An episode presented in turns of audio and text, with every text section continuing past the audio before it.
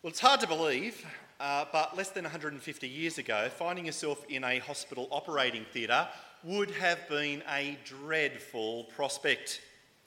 Uh, the fact is, in those days, many of the people who were operated on died. And not as a result of the surgery, mind you, but as a result of post operative infection.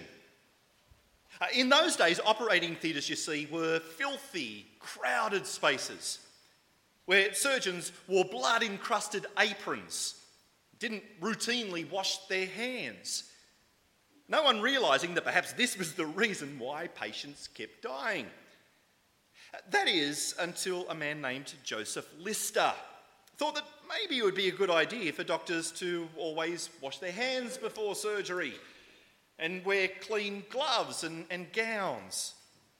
He was the one who thought that maybe it would be a good idea to actually sterilise surgical instruments before using them on people, as well as disinfecting operating theatres and, and patients' dressings too. And the results were extraordinary. Uh, death rates from post operative infections plummeted, and Joseph Lister is now regarded by many as the father of modern surgery. And there's even an antiseptic mouthwash named in his honour. Yes, Listerine. But it's ironic, isn't it, that for so long the doctors who were trying to save their patients were at the same time inadvertently causing their deaths. Well, as we turn again now to the book of 2 Kings, we see that the nations of Israel and Judah are very, very sick, are spiritually sick and in need of a serious uh, operation to remove the, the spiritual cancer that has taken root. Uh, you might remember that evil King Ahab and his wicked wife Jezebel had introduced Baal worship into the northern kingdom, Israel. And not only that, they had killed many of God's prophets too. Uh, they were wicked people who, who did as they pleased. And they even killed a righteous man by the name of Naboth, along with his, his sons, in order to steal his vineyard. Do you remember that?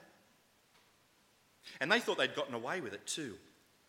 But God, through the prophet Elijah, announced that they, that they would be judged for their sin, that he, God, would destroy Ahab's whole family. Well, today, as we reach the second half of 2 Kings chapter 8, uh, about 12 years have passed since God pronounced the judgment on Ahab. Uh, since then, Ahab has indeed been killed, but Jezebel still remains. And Ahab's wickedness now lives on through his son, King Joram. But the situation is even worse now because Ahab's wickedness has spread into the southern kingdom through a marriage alliance between Ahab's daughter, Athaliah, and Jehoram, king of Judah. Here, let me put a family tree up on the screen so you can keep track of, of who's who in today's story. Okay, so here we've got the northern kingdom, here's the southern kingdom. Uh, here we've got King Ahab, who was married to, to Jezebel. He's now dead, and his son Joram is king of Israel. And Ahab's daughter, Athaliah has married the southern king, Jehoram.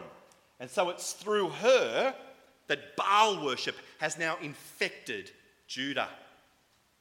Here, read with me from 2 Kings chapter 8, verse 18. 2 Kings chapter 8, verse 18. That's page 579 of the church Bibles. He, that is King Joram, followed the ways of the kings of Israel, as the house of Ahab had done. For he married a daughter of Ahab. He did evil in the eyes of the Lord. So now you see, Ahab's evil influence has spread into Judah. Uh, when King Jehoram dies, his son, Ahaziah, takes the throne in Judah.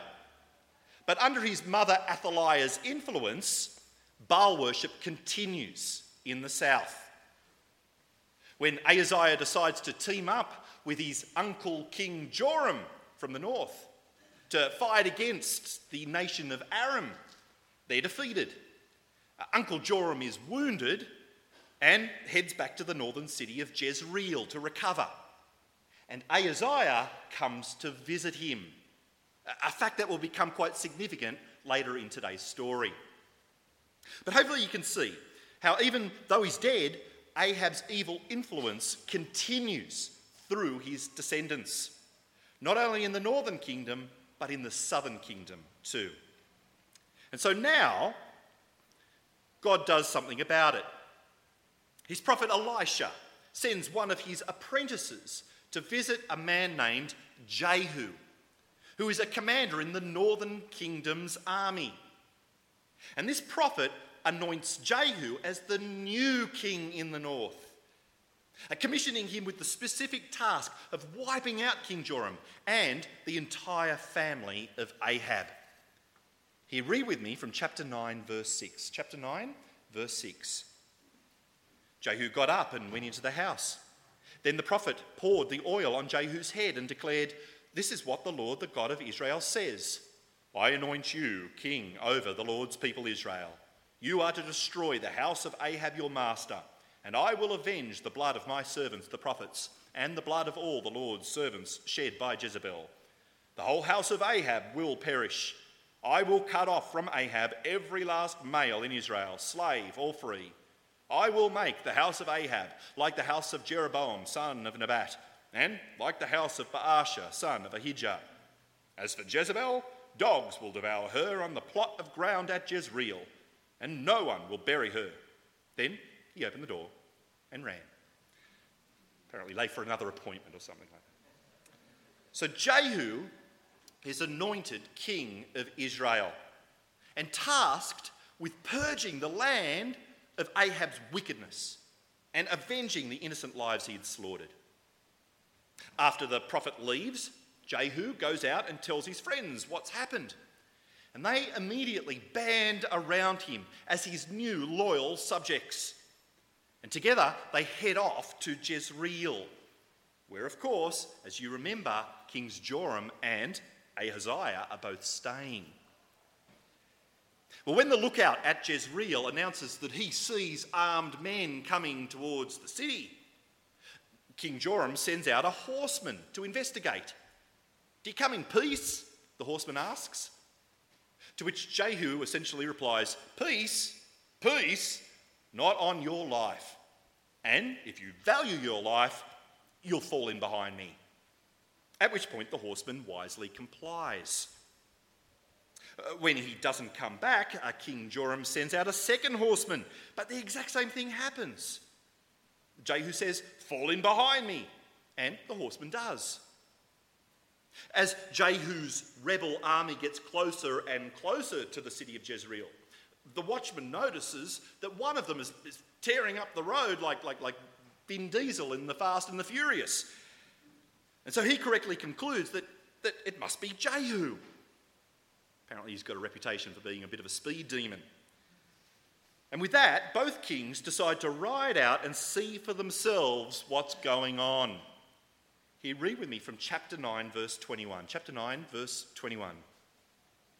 Hitch up my chariot, Joram ordered. And when it was hitched up, Joram, king of Israel, and Ahaziah, king of Judah, rode out, each in his own chariot, to meet Jehu. They met him at the plot of ground that had belonged to Naboth, the Jezreelite. When Joram saw Jehu, he asked, Have you come in peace, Jehu? How can there be peace? Jehu replied as long as all the idolatry and witchcraft of your mother Jezebel abound.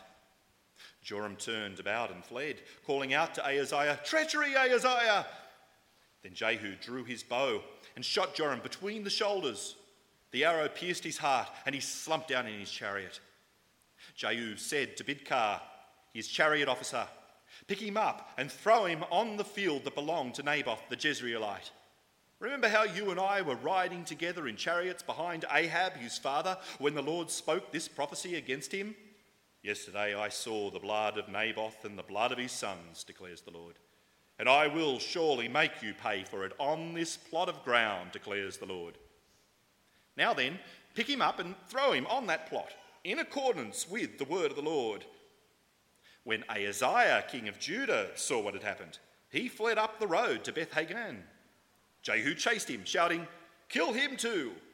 They wounded him in his chariot on the way up to Gur near Ibleam, but he escaped to Megiddo and died there. And so, now, both kings of the north and the south have been killed.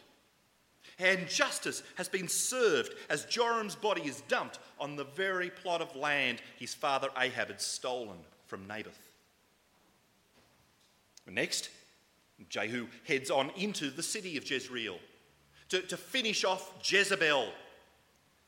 Uh, when, when she hears what's happened and that Jehu's coming for her, she calmly puts on her royal makeup and fixes her hair and glares out the window, her upstairs window, counting on her eunuch bodyguards to protect her.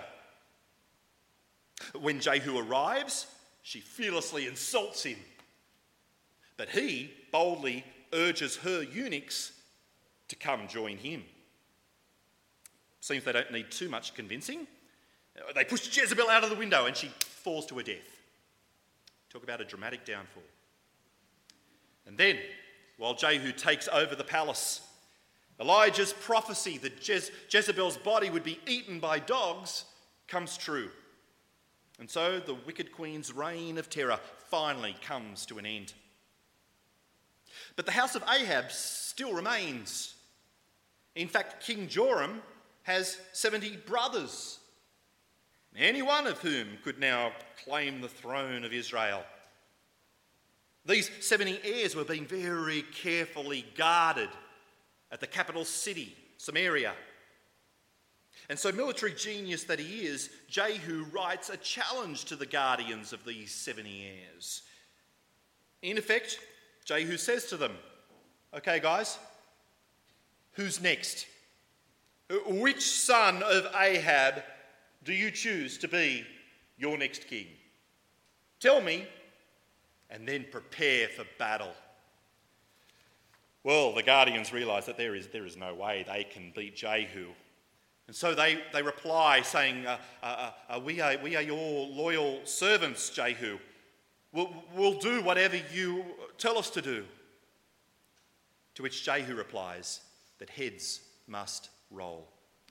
Here, read with me from chapter 10, verse 6. Chapter 10, verse 6. Then Jehu wrote them a second letter, saying, If you are on my side and will obey me, take the heads of your master's sons and come to me in Jezreel by this time tomorrow. Now, the royal princes, 70 of them, were with the leading men of the city who were rearing them. When the letter arrived, these men took the princes and slaughtered all 70 of them.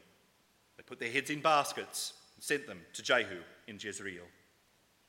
So, like the horsemen and like Je- Jezebel's eunuchs, uh, the guardians, in effect, fall in behind Jehu. And now the house of Ahab is completely annihilated. And having ensured that Ahab's family are well and truly purged from the land, Jehu now turns his attention to the problem of Baal worship. He calls a public meeting, cunningly declares his great devotion to Baal. You think Ahab loved Baal, he says. Well, wait till you see my great love for him. And so, with a, a false sense of security, all the priests of Baal gathered together for a great celebration. Here, read with me what happens next from chapter 10, verse 23. Chapter 10, verse 23. Then Jehu and Jehonadab, son of Rechab, went into the temple of Baal. Jehu said to the servants of Baal, Look around and see that no one who serves the Lord is here with you, only servants of Baal. So they went in to make sacrifices and burnt offerings. Now, Jehu had posted 80 men outside with this warning If one of you lets any of the men I am placing in your hands escape, it will be your life for his life. As soon as Jehu had finished making the burnt offering, he ordered the guards and officers go in and kill them. Let no one escape. So they cut them down with a sword. The guards and officers threw the bodies out and, the, and then entered the inner shrine of the temple of Baal. They brought the sacred stone out of the temple of Baal and burned it. They demolished the sacred stone of Baal and tore down the temple of Baal. And people have used it for a latrine to this day. And so you see, thanks to Jehu, Baal worship is finally flushed out of Israel.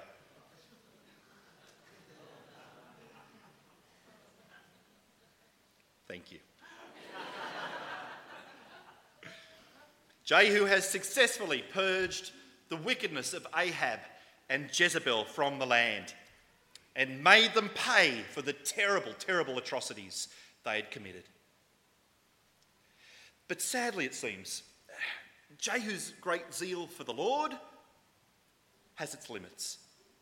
As we see now in the final analysis of his reign, hear with me from chapter 10, verse 28. Chapter 10, verse 28. So Jehu destroyed Baal worship in Israel. However, he did not turn away from the sins of Jeroboam, son of Nebat, which he had caused Israel to commit the worship of the golden calves at Bethel and Dan. The Lord said to Jehu, Because you have done well in accomplishing what is right in my eyes, and, and have, have done to the house of Ahab all I had in mind to do, your descendants will sit on the throne of Israel to the fourth generation. Yet Jehu was not careful to keep the law of the Lord, the God of Israel, with all his heart. He did not turn away from the sins of Jeroboam, which he had caused Israel to commit. Ah, what a disappointing end for Jehu, don't you think? Uh, so disappointing. I mean, why, why, why? Why does he so, hearted, so wholeheartedly purge Ahab's Baal worship from Israel? And then so foolishly promote the worship of the golden calves? Well, no doubt for the same reason his predecessor Jeroboam made them in the first place uh, to maintain political power, to stop the Israelites from going down to Jerusalem to worship as God had commanded, to prevent the two kingdoms from reuniting, which, which would, of course, jeopardize his throne. And so, sadly, the decline of Israel continues under Jehu. Uh, God allows the nation to lose more and more territory. Uh, eventually, Jehu's own house gets slaughtered in yet another coup. And in the end, Israel is wiped out altogether. Oh, what a disappointment. What a great disappointment. Uh, the problem, of course, with Jehu's purge of sin in Israel was the fact that he himself needed purging. You see, he, he was a bit like a, a surgeon operating on his patient to remove a, a malignant, sinful tumour. But Jehu's hands were, were, were filthy with his own sin. And so, in the end, he couldn't bring Israel the, the full cleansing it needed. In fact, rather than bringing healing, his actions actually contributed to Israel's decline. If only the people of God had had a king with clean hands, one who could purge wickedness and bring about justice once and for all. Of course, what they really needed was someone, someone like Jesus, wasn't it? You know, King, King, Jesus, who, who was always careful to keep the law of God with all his heart. And the king who will one day ride out with, with his invincible army to bring about the ultimate purge. One that will make Jehu's look like a, a genteel tea party. Here, read with me the description of this coming dreadful day from Revelation chapter 19 up on the screen. I saw heaven standing open, and there before me was a white horse whose rider is called Faithful and True. It's Jesus. With justice he judges and wages war.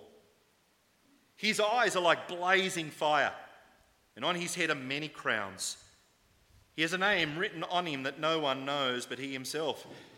He is dressed in a robe dipped in blood, and his name is the Word of God. The armies of heaven were following him. riding on white horses and dressed in fine linen, white and clean. Coming out of his mouth is a sharp sword with which to strike down the nations. He will rule them with an iron scepter. He treads the winepress of the fury of the wrath of God Almighty. On his robe and on his thigh, he has this name written King of Kings and Lord of Lords. You see, like King Jehu, Jesus will be unstoppable. But unlike Jehu, Jesus will reign forever. And no wickedness will ever be found in his kingdom. And so, friends, if this is indeed the, the, the, reality of the situation, then what should we do? Well, I think that there is only one wise, logical thing we can do, isn't there? We've got to, we've got to fall in behind. You know, like, the, like the horsemen sent out to meet Jehu outside the city of Jezreel. We've got to fall in behind King Jesus. In other words, we've got to give him our, our, our allegiance and submit to him. Uh, like the, the guardians of the 70 sons, uh, like the eunuchs, unlike Queen Jezebel. We're going to realize that we, we have met our match in King Jesus. We're going to put up our hands and, and say, Jesus, Jesus, I surrender. I am yours. I, I am your servant. You are my king. And friend, if we do, then the great news is that Jesus will always hold out a hand of peace, regardless of what sin we've committed, what judgment we deserve. In fact, that's exactly why Jesus came the first time to, to give his life that we might be rescued from God's coming wrath against sin. Galatians chapter 1 puts it this way The Lord Jesus Christ gave himself for our sins to rescue us from the present evil age. Friends, 2,000 years ago, Jesus came to offer peace and forgiveness to all who would call on him as Lord and Saviour. But the next time he comes, it will be to judge the living and the dead. And so, what should we do? Well, we should fall in behind him today, before it's too late. Friend, if you're here this morning and you have not yet called on Jesus as your King and your Saviour, then can I implore you to ask Him for the forgiveness of your sins today and to not put it off any longer. For we never know when He is coming back, nor when we will die. And we need to be ready. So come to Him today and offer your whole life in, to Him in, he, in His service today following him as your commander. And what will that look like? I mean, does falling in behind Jesus now mean we should zealously go about killing in his name? Well, actually, yes, it does. Didn't expect that, did you? Now, I don't mean killing in some kind of bloody purge like Jehu's, but rather being totally ruthless when it comes to exterminating our sin. Colossians chapter 3 puts it this way Put to death, therefore, whatever belongs to your earthly nature sexual immorality, impurity, lust, evil desires, and greed, which is idolatry. Because of these, the wrath of God is coming. You used to walk in these ways, in the life you once lived. But now you must also rid yourselves of all such things as these anger, rage, malice, slander, and filthy language from your lips. Friends, the fact is, all Christians will be sinners until the day we die. But we must never settle for sin in our lives. Rather, we fight, we kill, we go after it with a vengeance. Now that our King Jesus has freed us from the power of sin, we're to purge it from our lives, to do whatever it takes to, to, to break free. Because one thing that is abundantly clear from today's passage is that God takes sin very, very seriously. And now we must too. Friend, is God putting his finger on a particular sin in your life this morning? Good. Excellent. Praise Him for that. He has just given you your next target, your next mission, your next kill. Perhaps you're thinking, yeah, Warren, I know, but you, you don't understand. I, have tried, I've tried before, and I just can't seem to overcome this sin. It's too powerful. I, I can't change. Oh, I know that feeling. But, friend, think for a moment about the seemingly impossible enemies Jehu took on today and defeated with God's help. I mean, he, he took on not one, but two powerful kings. He took on 70 well guarded princes. He took on the deeply rooted religion of Baal. My goodness, he even took on the diabolical Jezebel and won. He won. So don't ever think that your sin is impossible to overcome, that your battle's too hard. And how did Jehu do it? I mean, what was his battle plan? Well, for starters, I, I guess he believed in his cause, didn't he?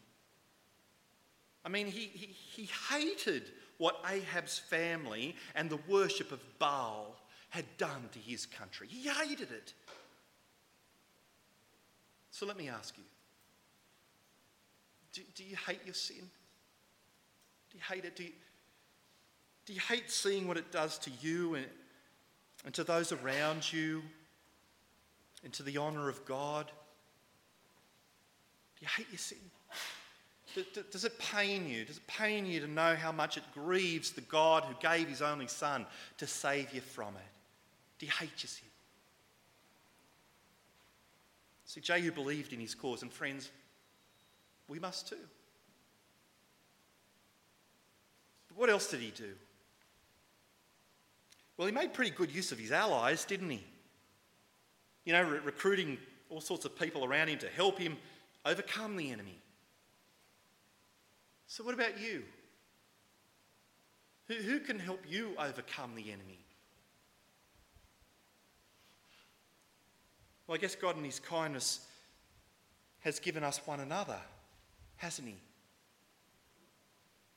See, that's one of the reasons why we're so big on everyone here being regular to church and, and, and regular in a Bible study. so we can help one another in all kinds of ways, including this. Friend, if you're struggling with some sin, then, then why not tell a, a trusted brother or sister about it? And, uh, and ask them to, to pray for you and, and to keep you accountable. Because we can help one another in this battle. So Jehu believed in his cause and he made good use of his allies. But what was the most important thing he did? Well, he listened to and believed the word of God, didn't he? God's prophet had promised him the victory, and that gave Jehu the courage to go after it. And what has God promised you in His word? Well, He has promised that no temptation will be impossible to overcome, and that He will always provide a way out.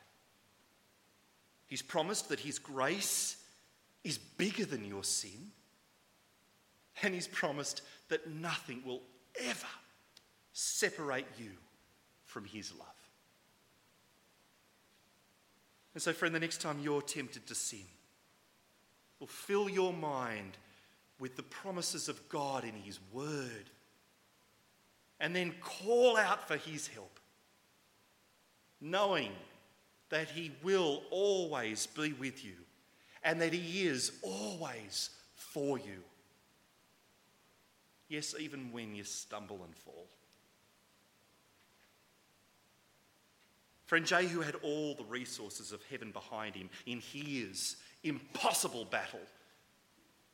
And you know what? So do you. So let's fight on with conviction and courage and with great confidence.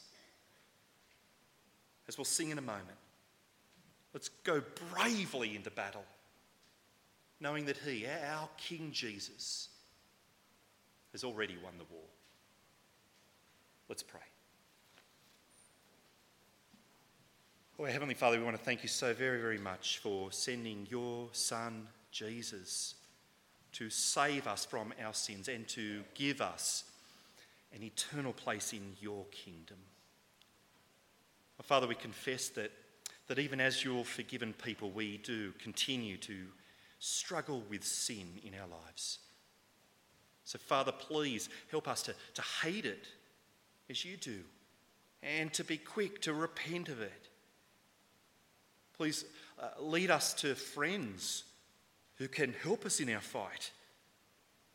Please uh, bring your word to our minds when we're tempted. And Father, please lead us into victory for the glory of your name.